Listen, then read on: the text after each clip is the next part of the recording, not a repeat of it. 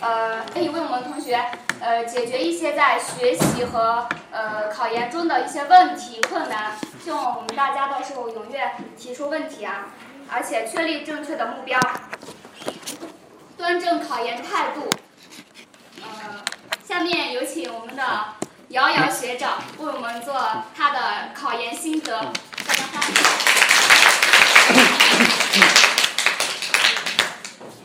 大家好，我先自我介绍一下，我是来自湖南师范大学教育科学学院高等教育学专业的学长，我叫姚瑶。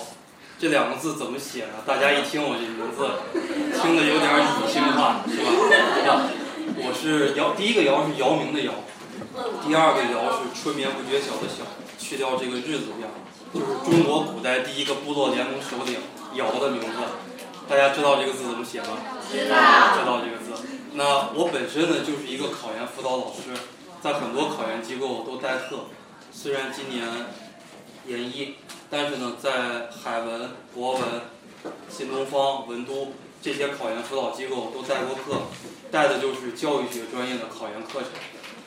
去年真的是这样。去年我是在湖南理工大学，这个学校是在呃湖南工业大学，是在株洲是吗？啊，去年就是在这样的一个教室里边讲课，结果第一排的女生，到时候给我打电话全都考上了，她们都加过我的 QQ，所以说大家没有往前坐的，尽可能的往前坐。啊，QQ 号待会儿我会写的，现在咱们先讲这些东西。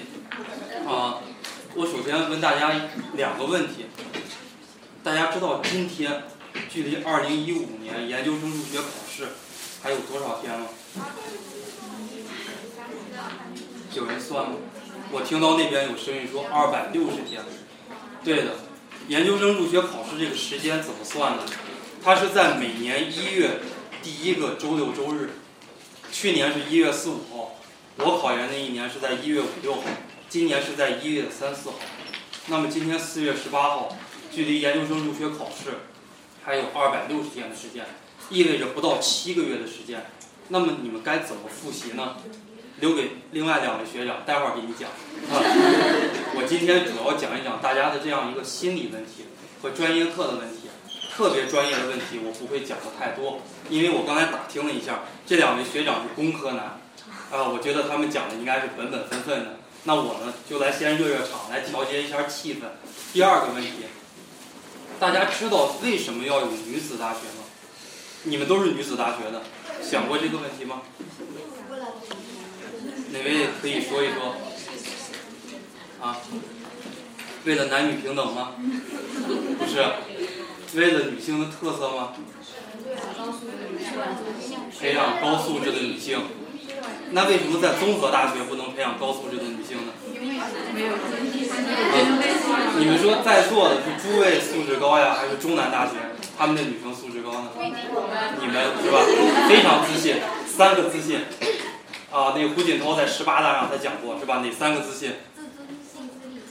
道路自信、理论自信、制度自信，是吧？大家都很自信。最近呢，我就是在研究这个问题，这也是我来这个学校的原因。其实今天本不该我，是我宿舍的另外一个学长，但是呢，他今天晚上上班去了，他有事儿，然后他给我打电话，他说：“瑶瑶，你去那个参加一个考研交流会，给学妹们去好好讲一讲。”我说：“我不去，不去。”然后我把电话给挂了，又给我打过来，然后我说：“我真不去。”他说：“湖南女子学院。”然后我说，那我一定去。第一，因为大家素质都非常的高，我知道。去年我带的很多学生，就是你们女子学院的。有中文系的吗？在座的？有。你们有一个学姐叫张潇，知道吗？认识吗？一零级的，她是我直接带的学生，考到了教育史专业。有旅游管理的吗？也有是吧？你们有一个学姐叫杨烨，认识吗？啊，认识她没有考研，但是她，她是我带过的考研学生里边非常优秀的。到最后，也许因为家庭的原因或者因为工作的原因，放弃了考研。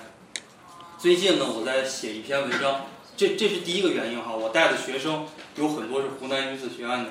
第二个原因，我最近在写一篇文章，叫做《女子大学在当代发展的瓶颈及出路》，在湖南人民日报上已经发表了。可能再过一个星期左右，你们在网上就可以搜到这篇文章了。我最近一直在搞这个研究，所以说非常想亲眼来看一看女子大学到底是什么样的，是吧？中国的985大学我不敢多说，但是我至少去过一半儿，我觉得没有什么特色。今天来到湖南女子学院，我觉得这是一个很有特色的学院，是吧？分成南南院、北院，这个也挺好玩的，是吧？啊，这是我来这个学校的两个原因。那么呢，咱们今天的讲座依然不正式开始，咱们先做一个游戏热热场。大家都带纸和笔了吗？带了是吧？大家听要求，先不要画，要在你们的纸上用至少十五秒钟的时间画一个圆。记住，一定要认真画。后边的同学，每一个同学必须都要画。你们在今天如果不画的话，那你们很有可能在考研的考场上画出这个圆。用十五秒钟的时间慢慢画，多大都可以。这个圆一定不要画完，就快眼看快要快要完的时候收住，越圆越好，一定要用心。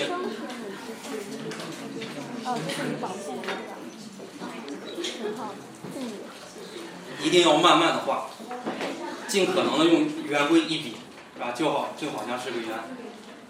画好了吗？画了哦，不不能说画好了吗？可以了吗？可以了，是吧？可以了。这个在教育心理学里面叫什么呢？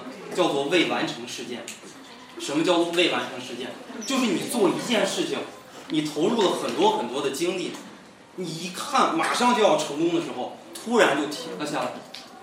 其实我们的人生很多就是这样的。大家看过《北京爱情故事》这个电视剧吗？看过，是吧？里边有个人叫石小猛，你们知道吗？知道。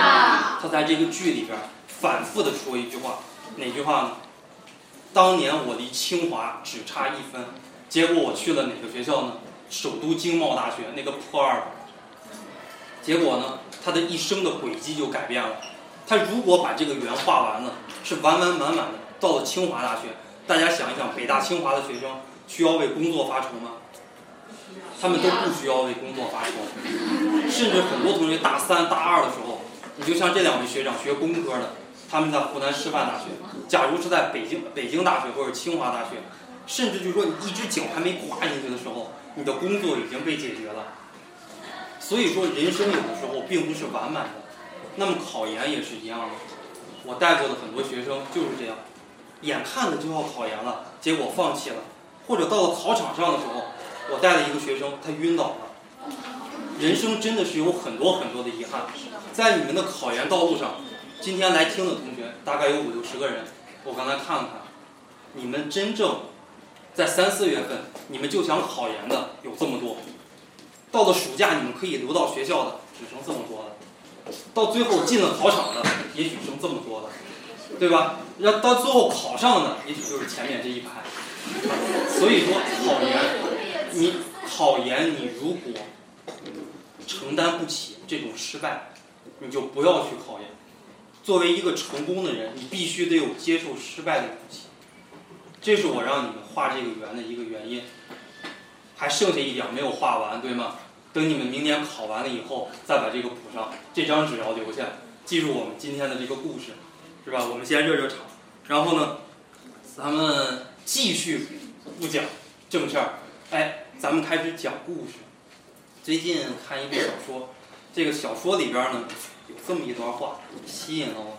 他说：“女人这一生，大家在座的除了前面这两个男同胞以外，大家未来都会成为女人，是吧？现在还是小女生。”他说：“女人这一生呀，有两种活法，哪两种活法呢？第一种活法就像良家妇女一样活着，第二种活法像小姐一样活着。什么叫做像良家妇女一样活着呢？就像大家都是这个大学本科毕业生，你考上了研以后，你肯定不会找到一份工资特别特别高的这样的一个工作。大家不会找到一晚上能挣三千块钱的工作吧？很难，对吧？按照现在这样的一个工资标准来讲，一个月挣三千块钱还是可以接受的。你挣三千块钱，进一个公进一个国企呀，或者进一个学校呀，过一辈子平平淡淡的生活，你会有一个跟你一样有一个稳定工作的老公，然后你们结婚，双方父母给你们钱让你们来买房，你们俩假如一个月都挣三千块钱的话，那你们攒很多年都不一定能在长沙买得了房，对吧？你们的父母，他们家父母出一部分，你们家父母出一部分，然后买一套房，两个人还贷款，一个人的工资还贷款，另外一个人的工资来养家来生活，对吗？呃，这样的话，你们贷二十年的房贷，二十年以后，你们可以想一想，你们的孩子都长大了，你们二十年以后，你们的孩子都已经进入大学了，这套房贷你们都已经还完了，房子是你们的了，你们基本上也退休了，那么你们后半生的生活会非常非常的完满，这个叫做像良家妇女一样的活着。那么什么叫像小姐一样活着呢？就像你不能说像你们啊，像我们这个年龄的女生。正是事业的高峰期，就如果就当一个小姐的话，晚上往那儿一躺，一晚上就能挣好几千块钱。往往小姐都有一个梦想，什么梦想呢？她也向往这种安定的生活。当她有一天干不动的时候，她会退下来开一个奶茶店，或者说开一家花店。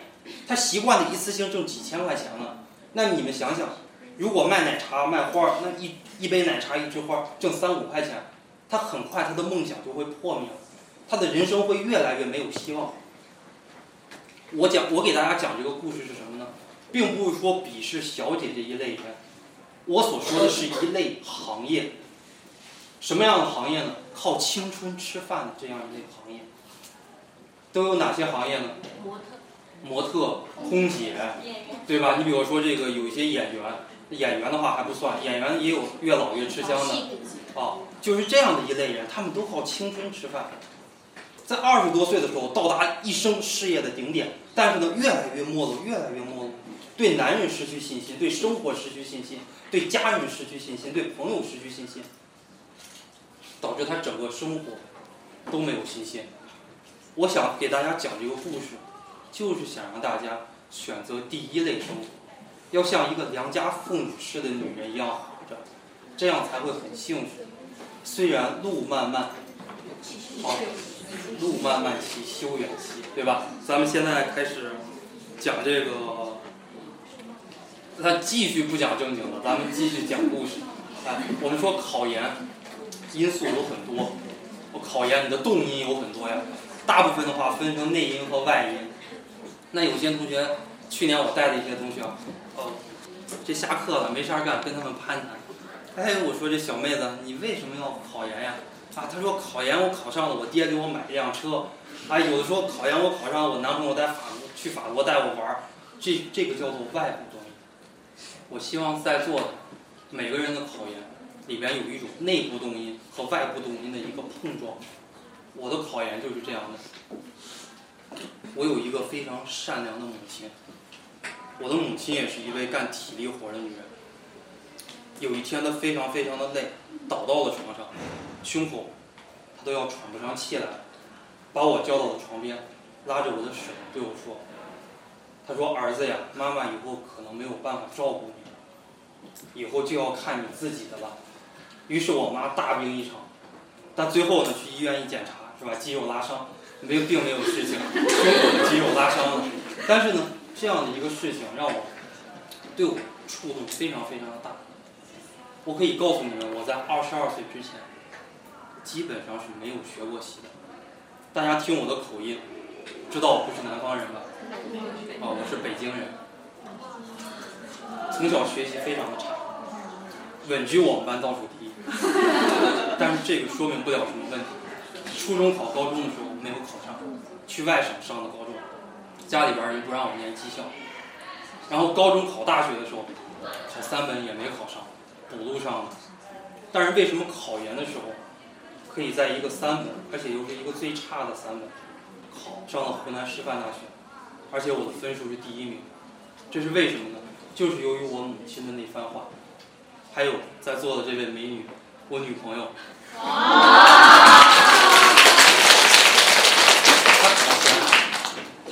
一届，她是零二年毕业，我是零三年毕业。他离校的时候，他给我写了一封信，信的前文。就不读了，也不是这张纸。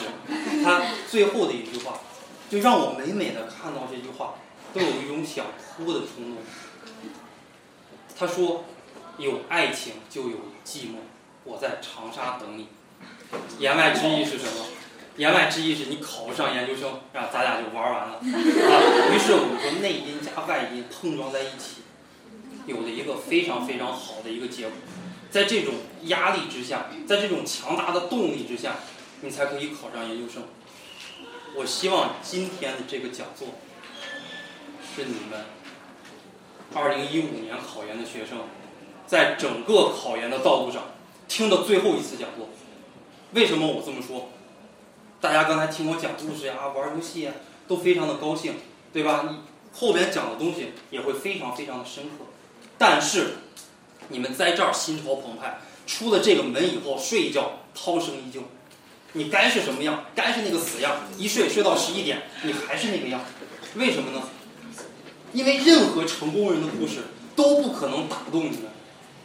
他不是就像我从小在北京，什么这个北大的校长许志宏呀，北师大的校长袁贵仁呀，包括这新东方的这个校长俞敏洪呀、李阳呀，这些人的讲座，那比我水平不知道要高多少倍啊！他们不断的在讲这个励志讲座，我听了不下一百场，那最后我连三本都没有考上，为什么呢？因为我没有那种实实在在可以打到我内心里面的一种东西。你光听别人那样讲，你永远都不会成功的。你们今天回去就要找这么一件事情，找这样的一个人，他足以支撑你考研。你的信念一定要坚持到明年的这个时候。你只要坚持到那个时候，我相信在座的大多数人都会取得胜利。喝口水，太激动了，嗓子不是太好，一直给学生讲课，不停的讲。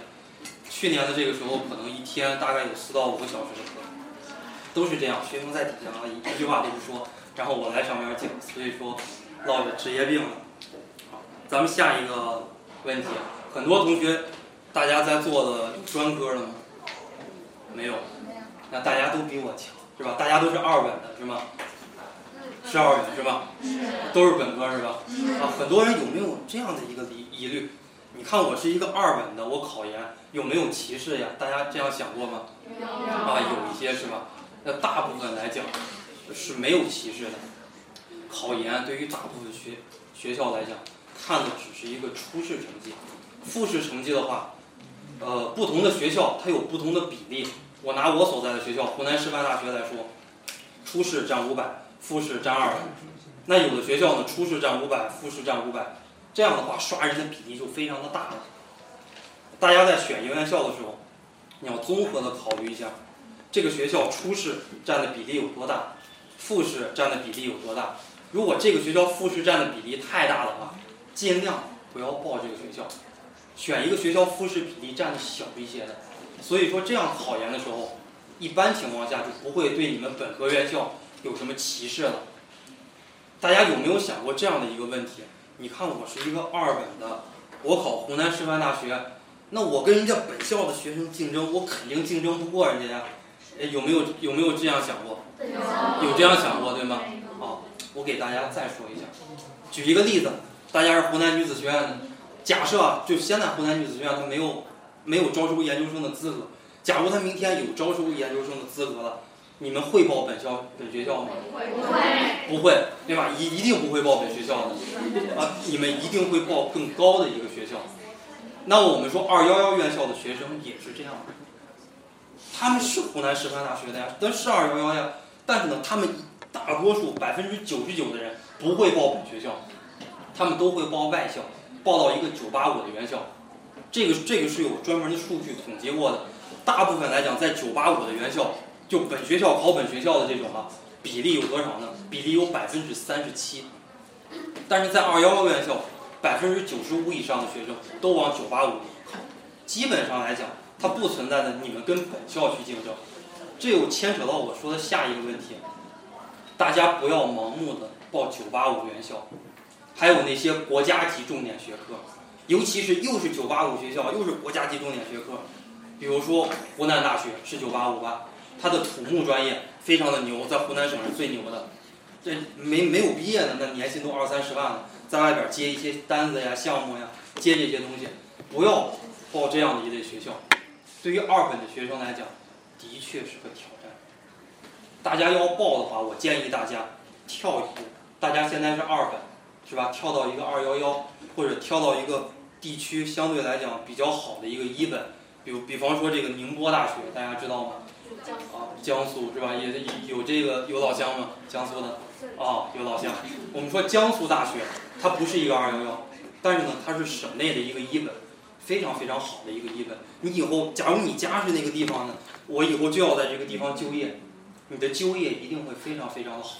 考这样的一类学校，啊，这是我想说的这样的一个问题，基本上不存在歧视。如果你们报的是二幺幺院校的话，那么呢，下一个问题是什么呢？我说考研是一场拉锯战，大家同意吗？同意是吧？大家有的同学现在大三的居多是吗？有大二大一的吗？有。哎呦，你看，非常非常的热烈这考研气氛。大二大一的人都这么多，我们说考研是一场拉锯战，就像这些学生似的，从大二大一就开始准备。那么呢，这些大三的学生也许从去年就开始纠结了，我考哪个学校呀？我考哪个专业呀？从四五月份开始买书，你们买书了吗？没有。没有买书是吧？啊，如果要是确定目标院校的话，就要快点买书。从四五月份开始买书，然后暑假的时候留在学校看书。到八九月份是吧？有的上那个考研辅导班也有报的吧。到了十一二月份，然后考研冲刺。明年的一月份考研的初试，明年的二月份成绩出来，明年的三四月份复试，明年的四五月份资格审查，直到六月儿童节前后，你们才可能被录取，或者说调剂完成，是这样的一个过程。你们前后要经历至少一年的时间。有的学生从大二大一就开始准备了。经历的时间会更长，所以我说考研是一场拉锯战。第二，考研是一场心理战。大家同意这个观点吗？同意。为什么说考研是一场心理战呢？大家想一想，你们的压力非常的大，是吧？你考不上研，你们直接就面临着就业。大家大部分同学学的专业不是特别的好，我大概了解了一下，女子学院里边比较有特色的几个专业。大家有学的吗？什么女性学？有有有这专业吗？有。对，有这专业啊，这像什么什么文学呀、旅游管理呀，学这些专业，往往就业都不是很好。你们直接面临的就业，家里边给你的压力，你自身的压力，你男朋友给你的压力，你对手给你的压力，这些压力真的太大太大了，要堆积整整一年的时间。所以说，考研是一场心理战，这还不是最重要的。考研是一场信息战。为什么说是信息战呢？我给大家再讲一个小故事。今天他们协会的老师都没有来。假如我，我说假如我是这个考研协会的老师，我一定会比较生气。为什么呢？这么大，这个教室本来就不大。你们回头往后看一看，坐了多少人？熙熙攘攘的，坐的连一半的人都不到。啊，如果我是那个，我如果我是这个老师的话，你必待会儿你们都走了以后，你这个主席、宣传部部长你都留下，你怎么搞的宣传呀？你主席还想不想当了？部长还想不想当了？对吧？那我说这是一个信息的社会啊，我能给你提供这么多信息，那你们这个是怎么去宣传这个信息的呢？你们学校有一万人对吗？一万人还多一些，分分那个四个年级，一个年级两千五百个人。两千五百人里边至少一半考研吧，一千二百五十个人考研，一千二百五十个人考研里边，那至少有一半同学都收到这个通知了吧？没有吗？为什么来了熙熙攘攘的才来了五六十个人呢？我站在这个角度来讲，我会批评你们，我就是从这个过这个时候过来的。我在大学的时候是班长，学生会主席，现在我仍然是班长、年级长，整个一个年级四个班，二百三十多个人，我是年级长。我就是分管这个学术活动的。那假如北京师范大学的教授来这讲座，你一看底下熙熙攘攘的这么几个人，你给那个教授心里边怎么想？最好的效果，我们的效果是什么呢？所有的座位都坐满，旁边这个弄上小马扎、小凳子，然后再坐，后边再蹲上，然后前边再蹲上，这是我们的奖励。如果不是这样的话，搞完以后我立刻就会被老师留下来骂。我吃的这样的亏吃的太多了。所以说现在像这种讲座，你让我去搞，我会搞得非常非常的好。这是我站在谁的角度来讲？老师的角度，或者你们会长的角度来讲。我如果站在我的角度来讲，我今天非常的感谢你们。为什么感谢你们？你们去百度上随便一搜，是吧？北京大学某某某教授什么讲考研，他讲的比我好一万倍。你们完全都可以在宿舍听到比这个高一万倍的质量的讲座。你们在网络上可以获取更多的信息。那你们能来到这儿，我们说这么大一个会场，你们在互联网上想要得到什么样的信息，你们都能得到。我站在我的角度来讲，今天有五六十个人给我捧场，我确实非常非常的高兴。你说这个考研是一场信息战，大家一定要记住这句话。为什么说是一场信息战呢？在这样的一个社会里边，如果你考研，你完全与世隔绝了，那么你一定是考不上研究生的。说考研是信息战，希望你们可以做到以下这这么几点。第一点，你们要联系你们报考目标院校的学长学姐。找不到是吧？各大贴吧、论坛，通过朋友、亲戚，一定要联系上。找到？以后的话，不要老打搅他，要把问题留在关键时候，就不要你说那个聊一聊什么家长里短呀，还是乱七八糟的，你都跟人家聊，聊一些现在你最想知道的一类问题，在关键的时候你用得上，而且要礼貌一些。一旦联系上，因为我也知道你要考研的话，能联系到这么一个人是非常非常的难的。啊，你尽可能的要联系一些。第二呢，有的同学说了，要不要联系导师呀？大家都想过这个问题是吧？啊，人家联系联系出题老师呀，这是一个美好的愿望。啊，大部分人都联系不上，百分之九十九的人都联系不上。即使联系上了，老师会跟你说这么几句话啊，欢迎报考啊，第二好好复习，无非就是这两句话，不可能说给你们透露出更多有用的信息。所以说，你不如认识一个学长学姐来的实在，不可能说跟导师套道题的。如果你非常有幸加到了学长学姐，你一定要问他这样的一个问题：我考的这个专业出题老师是谁呀？你们如果能打听到这个，你们可以去网上搜一搜，这个老师近三年来写的论文，或者承担的课题，国家级课题或者省部级课题。都可以。我想问一下，那个学姐、学姐、学长他们是他们知道那个出题老师是考过一次，一定知道。就是上考他们即使考的当时不知道，进来以后都会知道这个专业出题老师是谁。开学之后吗？哎，对，开学之后一定会知道的。呃，看他们的论文是不是要看正文呢？并不是的。呃，你们现在这样的一个专业水平，尤其是跨考。你们并不一定能看懂正文，你们就看一看这个题目，把这个题目啊抄下来，然后你们不都有参考书目吗？考研看一看这个参考书目里边哪一章哪一个环节跟老师写的这个题目相符或者说相近，说明这个老师什么呢？他的研究方向就是这样的一个方向，就好好看一看这一块儿。大家有没有听说过考研有什么黑幕呀、泄题呀，是吧？关关照那个本学校的学生呀，这些大家肯定都听说过，对吧？这个的确是黑幕，我们每个人都无法管，也管不了，对吧？你怎么制止也制止不了。那么呢，考研还有白幕，什么是白幕呢？老师不泄题，也不泄重点，在一些九八五的院校里边，假如我是老师，同样的一个问题，我们考研的时候。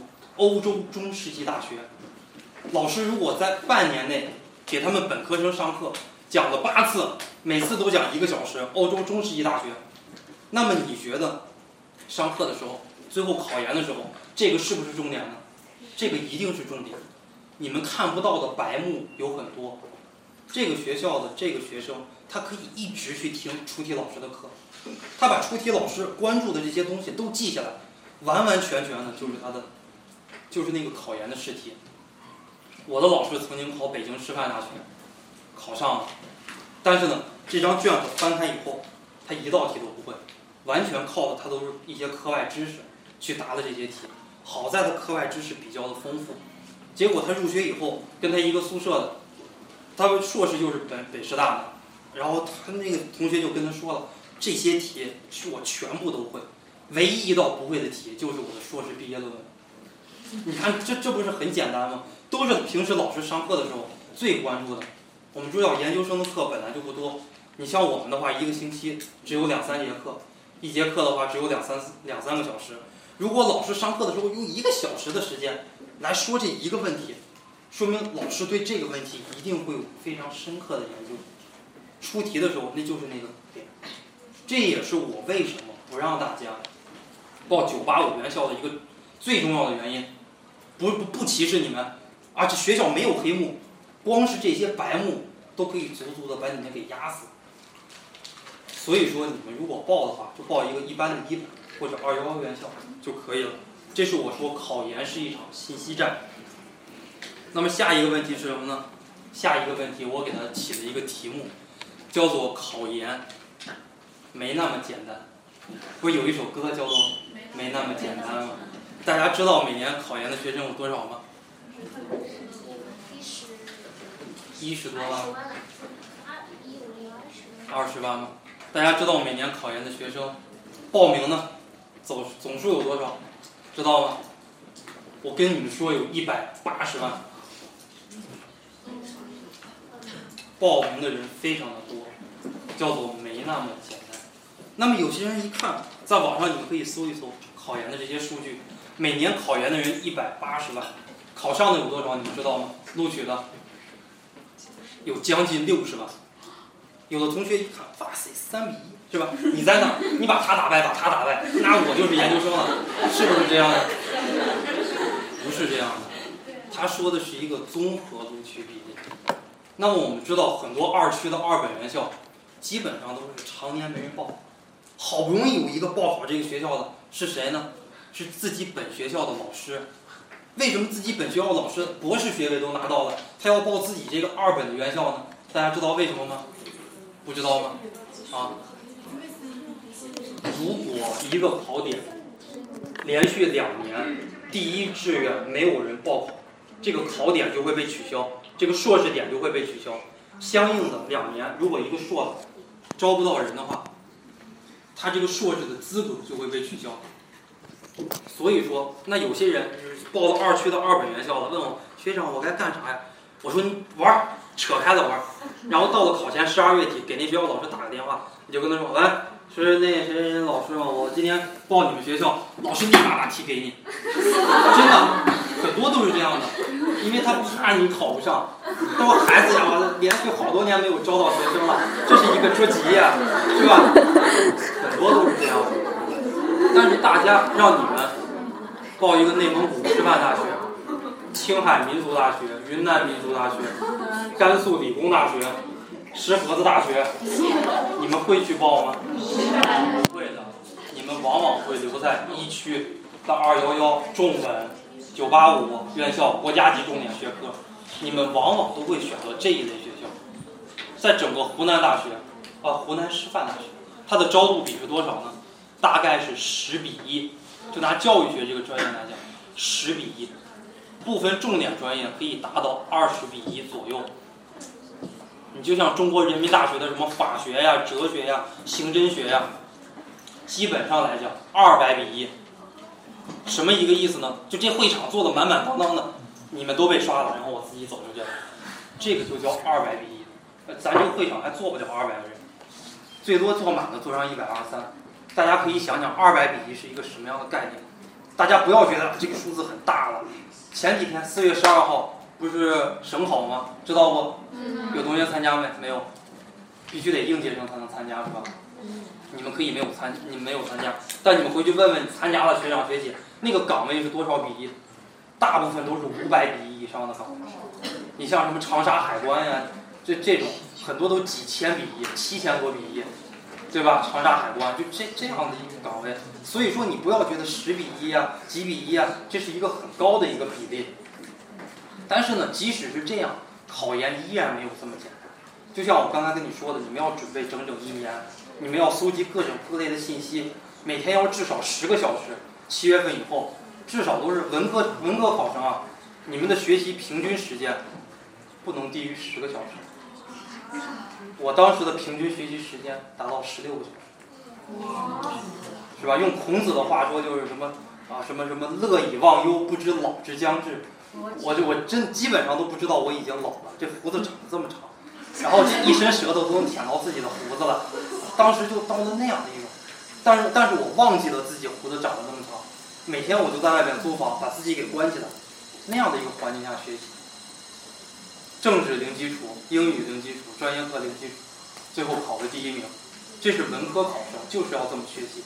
不像在座的两位学姐学长是工科的考生，是吧？工科的考生他们考数学，呃，他们有些考什么机械呀、电子方面的，那个东西不光是你努力就可以，更多的看的是你的悟性，对吧？你悟性好了，有的同学一天学两个小时，考上了电子科技大学了，我们的同学都有呀，九八五院校。那有的呢，程度不太好的，就像我妹，她的逻辑思维非常的不好。她高考的话可以靠努力，然后考了一个一本，河北科技大学，还是个国防生。那他考研的时候呢，考研的时候好像数学考了四十多分，专业课考了三十多分，非常的努力啊。他一天也学十六个小时呀。他问我打电话，哥一天学几个小时？哦，我十六个小时。他说行，我超过你。结果他一天学的比我的时间还长。但是他考出来的成绩连我一半都不到，这是为什么呢？他就是学农学的，他也要考数学，也算是理工类的学生，啊，这就是我们说考研，它并没有那并没有大家想象的那么简单。还有一个就是大家尽量，你们如果遇到了学长学姐，大家尽量不要问这么一个问题，说学长这个专业的招录比是多少呀？是不是你们很想知道的？是吧？招录比就是。就是报名了多少嘛，然后他每年取了多少，大家是不是很想知道这个问题？啊，我要是跟你们说这个湖南师范大学招录比十分十分之一，你们很高兴；如果告诉你们二百分之一，也许有点失望；要是告诉你们七千分之一，那么直接就不用考了，是不是有这样的一个想法？你想十比一，大家努努力，都不差，都有可能。如果真的是七千比一，那看的看的就多了，影响的因素也就大了。大家尽量不要问这样的一个问题，是为什么呢？因为每个专业每年它的招录比、它的分数线是不一样的。你们尽量也不要问啊，学长，这个专业分数线是多少啊？这个专业分数线是多少？这个叫什么呢？招录比和分数线这个东西叫做历史。英国的一个历史学家阿诺德·汤因比曾经说过一句非常经典的话。他说：“我们在历史中唯一能够学到的是什么呢？就是我们什么也学不到。”这句话太经典了，真的是这样。你说，你看去年的这个周录比，那对你今年有什么帮助呢？没有任何帮助，对吧？你问去年的分数线，对你今年有什么帮助呢？也没有任何的帮助。大家不要了，不要了解太多的这个。我认识的很多学生，甚至我带的很多学生，他就太迷信这个分数线了。我就告诉他，就看去年哪个专业分数线最低，有一个专业过了国家线就可以上，结果他就报那个专业，他就说了啊，学长那个专业最好考，我就报那个专业。结果这个专业怎么样呢？谁是谁今年报变成了最难考的一个专业，录取线最高，因为大家都不傻呀，大家一看啊，这个专业上了国家线就能上，我就报这个专业。所以说，往往存在着这样一类问题：一个专业一年好考，一年难考；一年好考，一年难考。这就是跟大家学的那个价值曲线，是吧？价格围绕价值上下波动，这是一个道理。每年的这个分数线也是一年浮动一下，一年浮动一下，基本上是呈一个 V 字，V 字形来这样浮动。那么我们说呢，下一个问题最关键，是吧？大家一定要记一下，考研的道路上。一定要有一个很好的倾听者。去年我带的学生，我给我自己的一个定位，我并不说我是老师，也没说我是学长，我跟他们说，我就是一个很好的倾听者。你们有什么问题都可以问我，学习的、生活的、感情的，包括我去年带的学生，有失足女，有你们学校的同性恋，啊，包括还有这个学习非常差的、家庭条件非常困难的一类学生。都有，那有的学生就大半夜一给我打电话，他说学长，我说嗯，哇一下就哭了。哎，我说乖乖乖，别哭别哭别哭，有什么不开心的说出来，让学长开心开心，是吧？然后他就开始说，他说学长，我男朋友跟我分手了，然后我怎么样呢？嗯哼一下，他说他劈腿了，我嗯哼一下，啊，他说啊他不要我了，我跟他好了五年了，嗯哼一下，他说那个女生还不如我呢，嗯哼一下，啊对吧？然后他然后他又说啊说了一堆，他说那女的身高没我高，嗯哼一下，然后那女的胸没我大，嗯哼一下，他说了好多好多，我完全就是一个倾听。我跟你说，人在最关键的时候，真的是需要一个倾听者。这个在心理学上叫做迷茫期。有学心理学的吗？有学师范专业的，你们你们会学心理学，叫迷茫期。迷茫期是多长时间呢？两个小时。大家都是女生啊，尤其是你们在这样的一个年龄阶段，二十多岁，那这正是想不开的时候，非常非常四肢发达、头脑非常简单的时候。你们如果在这个时候找不到一个很好的倾听者，那你们一旦想不开，就会做出一些傻事情。实际上没有办法，没没有没有事情的。你们找一个人诉说一下，把你们想的这些话，然后你都告诉他，你慢慢的自己你就明白了。就像那个女生似的，给我一打电话打好几个小时，然后到最后，是吧？我都听完了，其实我并没有安慰她，我也没有说什么，我只是在旁边慢慢的这样默默的听着。然后呢，他最后自己就得出来一个结论。哎呀，这个男生这么矬巴子，根本就配不上我。就这样的人都能跟我劈腿，是吧？老娘以后什么样的人找不上啊？这四四两条腿的男人满大街都是，我何必为了他一个人怎么怎么样？他自己就想开了。有的时候就是这样，你们跟旁边的伙伴交流一下就可以了。吃一颗润喉糖，职业病，嗓子有点不太好使。我给大家讲的下一个问题是什么呢？四个字，因为爱情，大家可以记一下。不是那首歌，而不是陈奕迅跟王菲唱的那首歌，是因为考研的道路上，你们如果想考上，影响因素很多，必须要学习，有家庭的支持，男朋友的支持，然后这个经济方面的支持，各种各样的支持。但是呢，你们其中如果要是有一项，如果一项没有支持你们，你们绝对就考不上研。考研成功是一个多方面的一个结果，但是一项不成功就足以让你考不上，这是一条真理。大部分女生考不上研究生的原因，就是因为这四个字，因为爱情。在座的有男朋友的多吗？举个手。啊，有男朋友的不算特别多，是吗？假如你们有男朋友，跟男朋友吵过架吗？吵过架，你们会有这样的一个感悟，就是你跟你的男朋友吵架，你的男朋友出去了，也许看一场电影，吃一顿饭，跟你的那个朋友呀、小伙伴呀，他们喝喝点酒，然后睡一觉起来，你的男朋友什么事儿都没有，但是你们一定会伤心一个星期，甚至一个月，甚至给你们整个的人生都会带来阴影。女生有没有这样的一种感觉？这就是一种心理调节能力。你不能怪男生无情，男生怎么怎么样，这是由于男女。生理和心理上，它的构造不同，所以说男生，他如果说马上就要考研，他可以把全身心投入到这儿，但是女生不一样，女生你不能像我似的，你一出一出门以后，那胡子留的这么长，是吧？女生绝对不可能像这样，但是大部分男生可以这样，是吧？男生考研的时候真的可以不要这个东西，啊，但是你们女生的时候，这个年纪，女生最在乎的就是这个东西，知道吗？face 这个东西。所以说，大家在考研的道路上，尽量不要交男朋友。有了男朋友的话，尽量让你们的男朋友成为一种正能量，而不要成为你们考研道路上的一个阻碍。更不要去分，因为分了以后你们会更痛苦，你们会一直想着这个问题。所以说，你你既然要考研了，把你的男朋友叫到这儿，跟你男朋友好好说一说，对吧？两个人没有什么不可以沟通的，一定要让他成为你的正能量。那么，今天由于时间关系，我给大家再讲这么一个小的故事。前几天的时候，我跟我的女朋友上街散步，路过一家音箱店。这个音箱店里边放了一首歌，是什么歌呢？二零零二年的第一场雪，大家都听过吗？听过。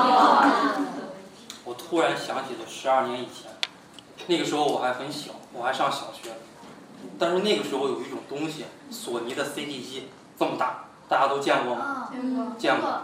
我非常非常喜欢那个东西，可是当时由于经济条件，那一个需要一千块钱，我买不起。十二年前的一个冬天，我和我的母亲，北方的天天气零下二十多度，我就是在音像店门口，我就是想买这么一个东西，然后我妈当时没有那么多的钱，拿不出来。北方的冬天零下二十度呀。甚至零下二十度还要多，啪一下吐出一口痰，立刻就会冻冰。我妈就在那样的一个条件下，陪我在那个音像店的门口听了整整一下午。二零零二年的第一场雪。所以当我再次听到这首歌的时候，十二年已经过去了，我的内心这个感悟依然非常非常的深。我们说十二年，大家想一想，大家十二年的今天，大家在干啥？十二年的时间，在人生的道路上，你看似很长，实际上真的犹如沧海之一粟，时间非常非常的短暂。再过一个十二年，我都不知道我会是什么样的。曹操在同学台里边他说过一句话，什么话呢？他说：“人生如白驹过隙，转眼已至暮年。”对吧？啥是白驹过隙？一匹白马穿山，唰一下就过去了。转眼间已经到了六七十了，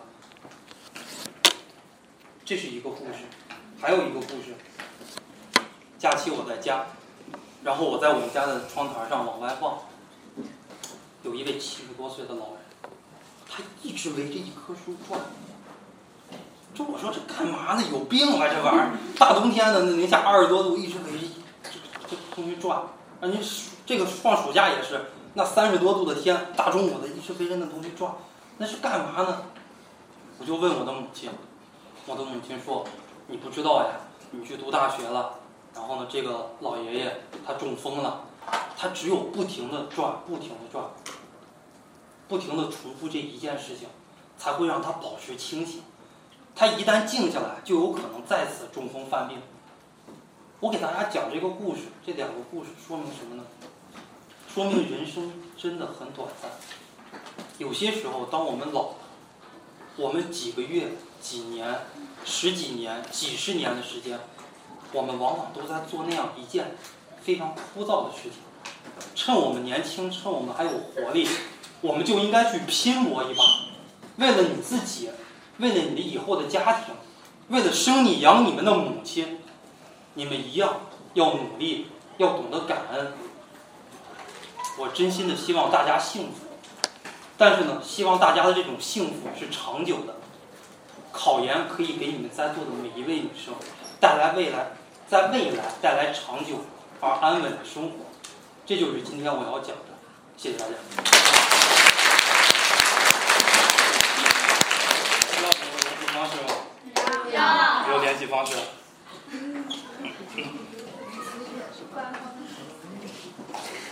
找一支白色的粉笔。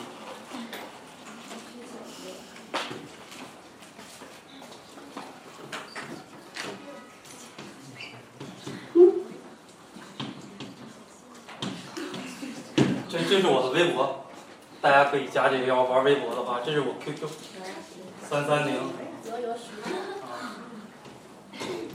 三零，三六，这是 QQ 号，然后。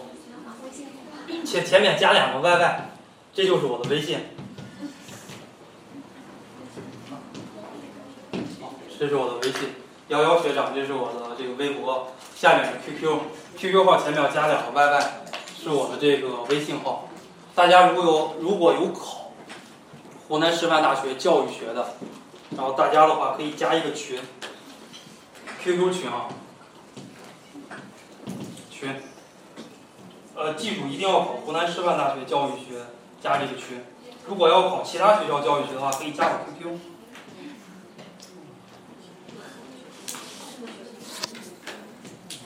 这个群是专门辅导湖南师范大学教育学的，假期的话，在这个湖南师大是有辅导班的。最后我再说一下这个辅导班，大家政治、英语都可以去报一个辅导班。哦，就是大家也许在座的很多女生对吧，在乎这个千八百块钱，实际上没有必要去在乎这个钱。我带的很多学生，去年很多他们，因为我去年只我自己开的辅导班，我只带了十个学生，结果十个学生里边八个都考上了。那两个没有考上的里面，其中还是有一个，就是我跟你们说的，上了考研那个考场的时候给晕倒了。啊，就是去年这个辅导班也不贵，但是他们很多没有报辅导班的也认识我的，复试完了就没有复试，他们连这个国家线都没有上，连学校的复试线都没有上，来了以后拿一摞的钱是吧，来找我，那个学长能不能给我找找关系？那没有关系。考研的话，我跟你们说了，拼的就是初试。所以说你们在初试上多花一些成本，报个政治英语班呀，或者有专业课的班，你们可以可以报一个。好，这就是今天给大家讲的，谢谢大家。好的，非常感谢我们岳阳学长的讲话，我觉得他今天讲的非常的精彩啊。他首先讲他为为什么来我们医院。